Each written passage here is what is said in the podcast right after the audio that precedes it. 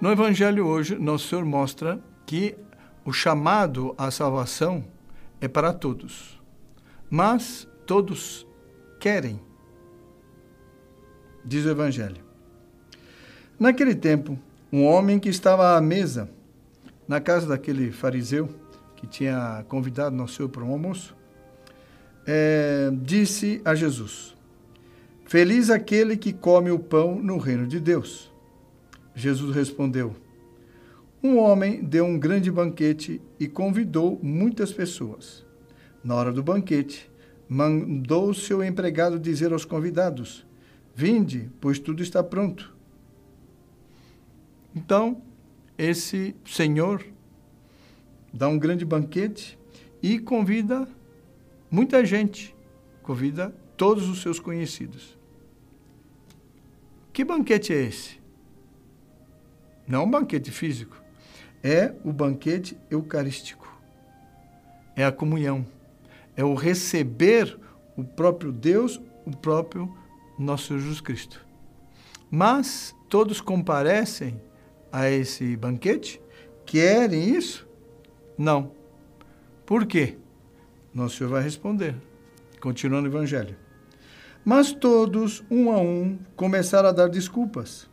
O primeiro disse: Comprei um campo e preciso ir vê-lo. Peço-te que aceite minhas desculpas.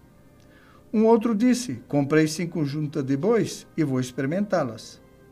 Peço-te que aceite minhas desculpas.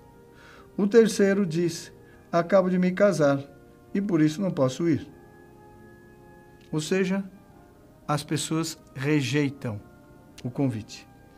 O que significa esse, esse convite? É a graça de Deus. Deus chama a todos, porque a graça Deus dá a todos, absolutamente a todos. Mas, infelizmente, com essas desculpas, se rejeita. Essa é a realidade. Aparentemente, são razões justificáveis. Sim. Mas, no fundo, é uma rejeição. É não querer participar. Por quê? Cuidar de campo. Tá bem. Como diz aqui, experimentar junta de bois. Casamento? Uh, tá aí.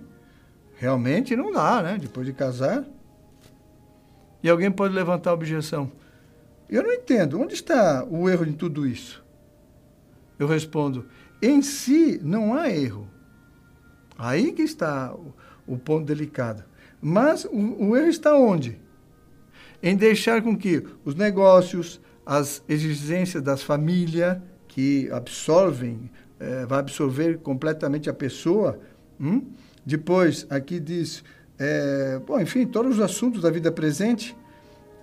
E com isso, a pessoa esquece do único negócio que nós viemos tratar aqui na Terra. É a nossa salvação.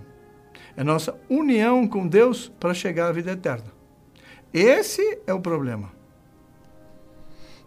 Portanto, o alerta que nosso Senhor está fazendo aqui se poderia resumir da seguinte forma: não deixe de fazer o importante para fazer aquilo que aparentemente é urgente. Isso, muita gente cai nesse erro. Cuidemos de tudo, dos negócios, da família, enfim, é, de tudo que é urgente. Mas não esqueçamos o mais importante: a vida eterna, a salvação eterna.